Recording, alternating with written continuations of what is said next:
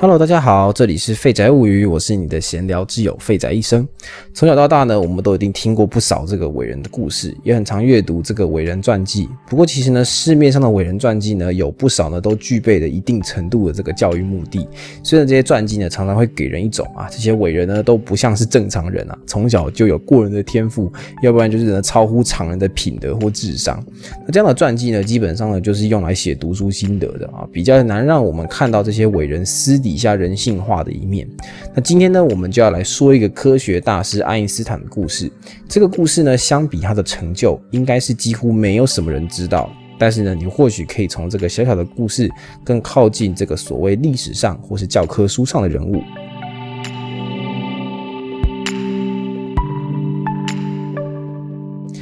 在节目开始之前，如果你是第一次收听废聊杂谈的这个主题节目，别忘了订阅分享。这个专题会不定时分享一下我个人感兴趣的各类主题，让我们一起来看看这个充满神奇的世界。当然呢，这个节目最重要的特色就是我们会探讨这些奇异事件或是历史背后所代表的意义和可以触发我们深度思考的部分。千万不要走开，我们马上开始。有人说音乐呢是人类灵魂的体现，旋律不仅是听觉的盛宴，更是人生或是心情起伏的投射。杰洛米·魏德曼是九零年代的一名小说剧作家，这个人物呢和他的成就或许对于我们现在来说呢是有一点遥远的，但是呢今天呢他的故事将我们得以看见一位知名科学家不为人知的一面。在杰洛米当年还没有什么名气的时候，有一天呢，他受邀参加一名这个纽约慈善家的晚宴。在晚餐后呢，他注意到了这个仆人啊，开始在客厅上摆上一列又一列的座椅，开始呢，有一些拿着乐器的音乐家呢，开始入席。这个在上流社会呢非常流行的室内音乐会，却让杰洛米非常的慌张啊！可以知道，无论是九零年代中期，或是在现代，甚至是台湾，对于古典音乐的恐惧始终没有从人类的文化中消失。这个杰洛米啊，很不幸的刚好就是一名音痴，他知道待会儿的表演对他来说呢，并不是听觉的盛宴，而是灵魂的抽离。于是呢，他在这个音乐会会中啊，放任自己在演出中呢，呃，灵魂出窍啊，这是他惯用的手法。直到曲子结束，周遭人呢开始鼓掌呢，他就赶紧将魂魄召回，然后呢跟着鼓掌。这个时候呢，他身边的人啊，突然看了突然看了他一眼，然后问了他一句：“你喜欢巴哈吗？”这个时候啊，杰洛米呢转头一看，发现自己呢正坐在一个知名的人物旁边，有着白色乱发、摇着烟斗的爱因斯坦。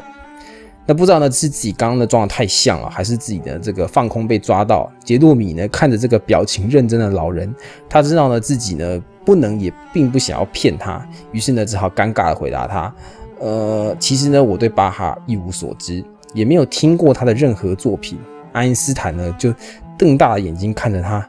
你没有听过巴哈吗？那杰洛米呢只能老实的告诉爱因斯坦，其实呢不只是巴哈，几乎没有任何一位音乐家是他有兴趣的，因为呢他完全听不懂这些古典乐。爱因斯坦呢就看了这位诚实的小伙子，他的脸色呢就是充满了忧虑啊，好像呢他他刚说的呢是他已经就是没有洗澡的习惯一样。他站了起来呢，要这个杰洛米老兄呢跟他走。一路上呢，穿过人群啊，那周围的人呢，不意外的看到这个大科学家勾着一个名不见经传的小伙子，纷纷呢窃窃私语。但是呢，爱因斯坦呢，完全就是充满了坚定啊，他就抓着这个杰洛米呢，走上了这栋豪宅的二楼，打开了某一间应该是书房的房间，然后呢，带着他走进去，关上了这个房门。这个杰洛米有点不知所措啊，感觉像是呢老师要抓着他进去小房间处罚。爱因斯坦呢就转过身。然后呢，表情带着疑惑，但是呢，却蛮温和的，就问了他说：“请你告诉我，是什么时候呢？你开始对音乐有这种听不懂的这个状况？”这个杰洛米呢，也有点不好意思啊，这个老人家呢，竟然对于他这个音痴啊这么在意呢，他就回答他说：“爱因斯坦博士，其实呢，打从我有印象的时候就是这样子，呃，这个没关系的，我我不想要干扰您这个欣赏音乐，您还是下楼吧。”这个爱因斯坦呢，皱着眉头啊，嗯。就摇摇头啊，就继续问他说：“那你能不能够告诉我，你有没有什么音乐是你喜欢的？”那杰洛米呢就想了一想啊，就说：“嗯，我喜欢的音乐呢，就是要有有有词曲的音调，就像那个平克劳斯贝啊，几乎每一首啊我都蛮喜欢的。呃，平克劳斯贝呢是当年非常流行的歌手。”爱因斯坦呢，听完他的表情啊，如获至宝，他就点点头，他就走到了书房的角落，然后呢，马上找到了几张这个黑胶唱片，他就呢放了一张平克劳斯贝的唱片到唱机上，然后书房中呢便响起他的经典单曲，就是《夜以继日》。Night and day, 但这个爱因斯坦呢，看着他呢面露微笑，就拿着他拿着烟斗啊打着节拍。听了大概几分钟之后呢，他就拿起了唱针、啊、音乐停止，他就问了杰洛米说：“请问一下，你刚刚听到了什么？”杰洛米想了一下，要回答这个问题啊，最简单的方式呢就是唱出来，但是呢，身为音痴，唱出来实在是太羞耻了。不过呢，他还是这么做了、啊，然后呢，努力的控制自己不要走音。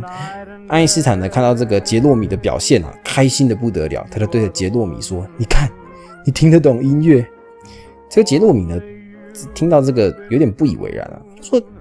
这这首流行歌我平常都在听，平克劳斯贝的每一首曲子我几乎听了这不下百遍啊，这个唱出来哪有什么，这哪能代表我听得懂音乐啊？啊，这个爱因斯坦呢就挥了挥烟斗啊，打断了他的话，乱讲，你你能唱得出来这件事情意义重大。小伙子，你记不记得你以前在学校第一次上算术课，如果你刚开始学会了加减乘除，老师马上就丢给你一道题目，要你用分数或是用常除法算出来，你你觉得你办得到吗？你一定办不到嘛。而且从此以后你就会开始对数学恐惧，惊慌失措，从此以后呢看到数学就吓个半死，你一定呢就不会体会到数学的美好。当然了，你的老师啊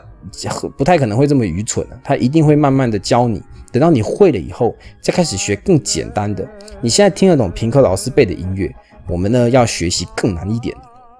说完呢，爱因斯坦呢又找出了另一张唱片啊，这个是一张爱尔兰男高音的这个歌手啊，就是约翰麦考麦克的这个一首经典单曲叫《小号手》。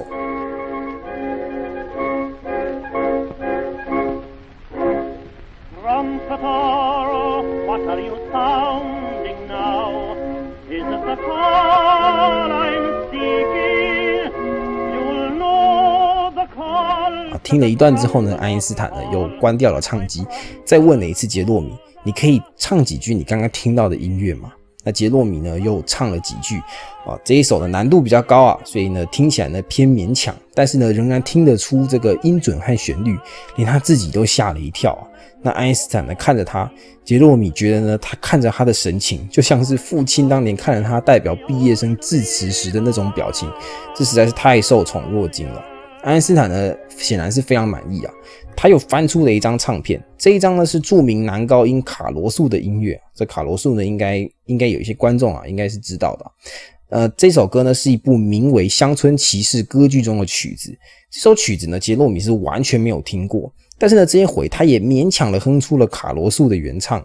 卡罗素谢幕以后呢，十多位歌唱家轮番在这个书房接连登场，杰洛米看着爱因斯坦，他不敢想象这位世界级的科学家只是第一次遇见他，他就像是老朋友一样的全心的陪伴他。他们最后呢开始呢欣赏那个没有歌词的音乐，爱因斯坦呢看着杰洛米哼出旋律，有一些音地方呢这个音调较高的时候呢，他的嘴巴还会跟着张开，好像在跟他一起这个努力的要把这个音唱出来一样。唱着唱着，爱因斯坦又关掉了唱机，他心满意足的勾起了杰洛米的手。小伙子，咱们可以下楼去听巴哈了。他们呢回到楼下，几个乐手呢正在调音，预备着下一首曲子。爱因斯坦拍了拍杰洛米的膝盖，和他说：“你现在呢只要专心聆听就够了。”对杰洛米来说啊，这一晚他所得到的远不止于此。爱因斯坦全心照顾他这位陌生人。杰洛米事后回想起，当他终于听懂了那一首《小小羊儿安心吃草》这首歌剧选曲时，总会又想起了那一位矮小圆胖的老人，满头乱发，却有一双藏着世间奥秘的眼睛。演奏会结束之后呢，他终于可以随着观众真诚的鼓掌了。在这个美好的夜晚即将结束的时候，女主人向他们走过来，冷冷的看了他一眼。爱因斯坦博士，真抱歉，您今晚似乎错过了不少曲子。然后呢，就转头呢继续瞪着他看，很显然呢，他知道问题出在哪里。那这个杰洛米啊，很不好意思，赶紧站了起来。但是呢，爱因斯坦抢在他前面回答说：“啊，真的是非常的抱歉。”这个应该要怪我。但是呢，我刚刚呢在和这位年轻的朋友进行了人类史上最伟大的活动。听到这一句有讲等于没有讲的干话、啊，不过呢，此话呢从爱因斯坦嘴里说出来，想必一定是这个博大精深啊。所以呢，这个女主人呢就好奇的问啊，是什么样的活动呢？爱因斯坦呢就搂住了这位这个年轻人，从容的说，为美的世界开辟一片新天地。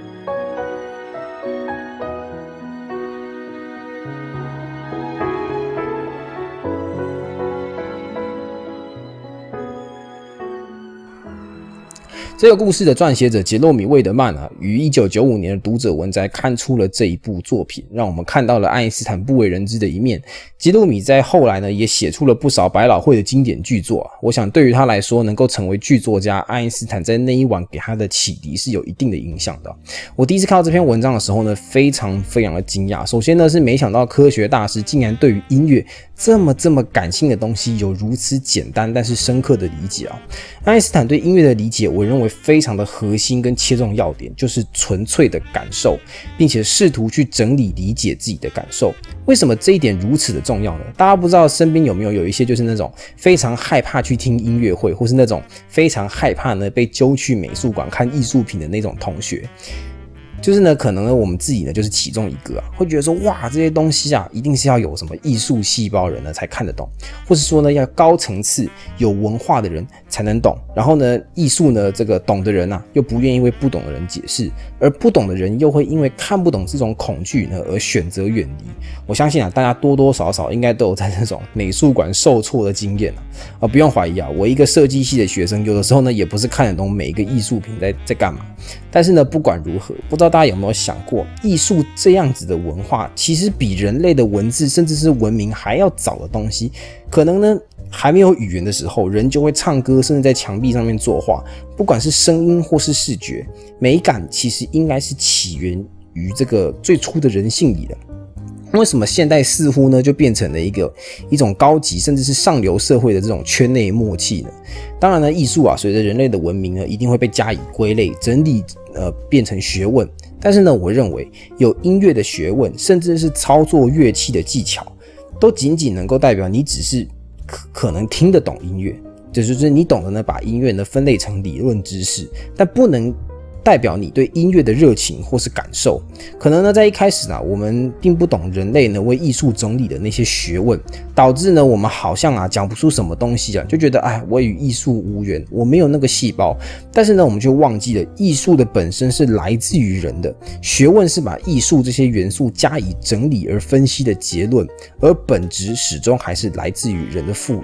总而言之啊，爱因斯坦用了一个非常简单的启蒙技巧。这不并不是为了主角呢上这个乐理课，也不是聊一堆有的没的，而是让主角去感受音乐，去感受音乐的节奏感，所有的音符，所有的排列组合。当你理解的音乐，其实都是音乐家所要传达的一种感受。那么用感受去理解音乐，就算是你说不出个什么道理，你当然都还是可以听得懂音乐的。就像是电影配乐嘛，就是。呃，其实你就算今天你不知道他用了什么乐器，你也可以听得出来音乐是磅礴还是恐怖，还是紧张，还是压抑，还是澎湃，还是自然。爱因斯坦其实只是教会了杰洛米一件事情，就是去拥抱自己的感受，并全然的放开包袱，享受在音乐的纯粹里面，融入在节奏与音符的世界里。如果我们不仅是看待艺术，看待世间所有的学问，知道这些事情都是与我们息息相关，并且不是我们去迁就知识，而是让我们去享受在这些奥秘里面。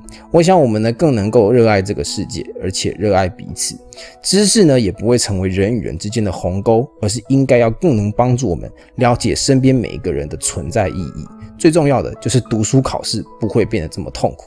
谢谢大家，我是废宅医生，这个节目叫做《废宅物语》。最近真的好忙啊！喜欢这样的故事呢，别忘了留言给我，分享出去给那些说他自己没有什么艺术细胞的朋友。谢谢大家，我们下次再见，拜拜。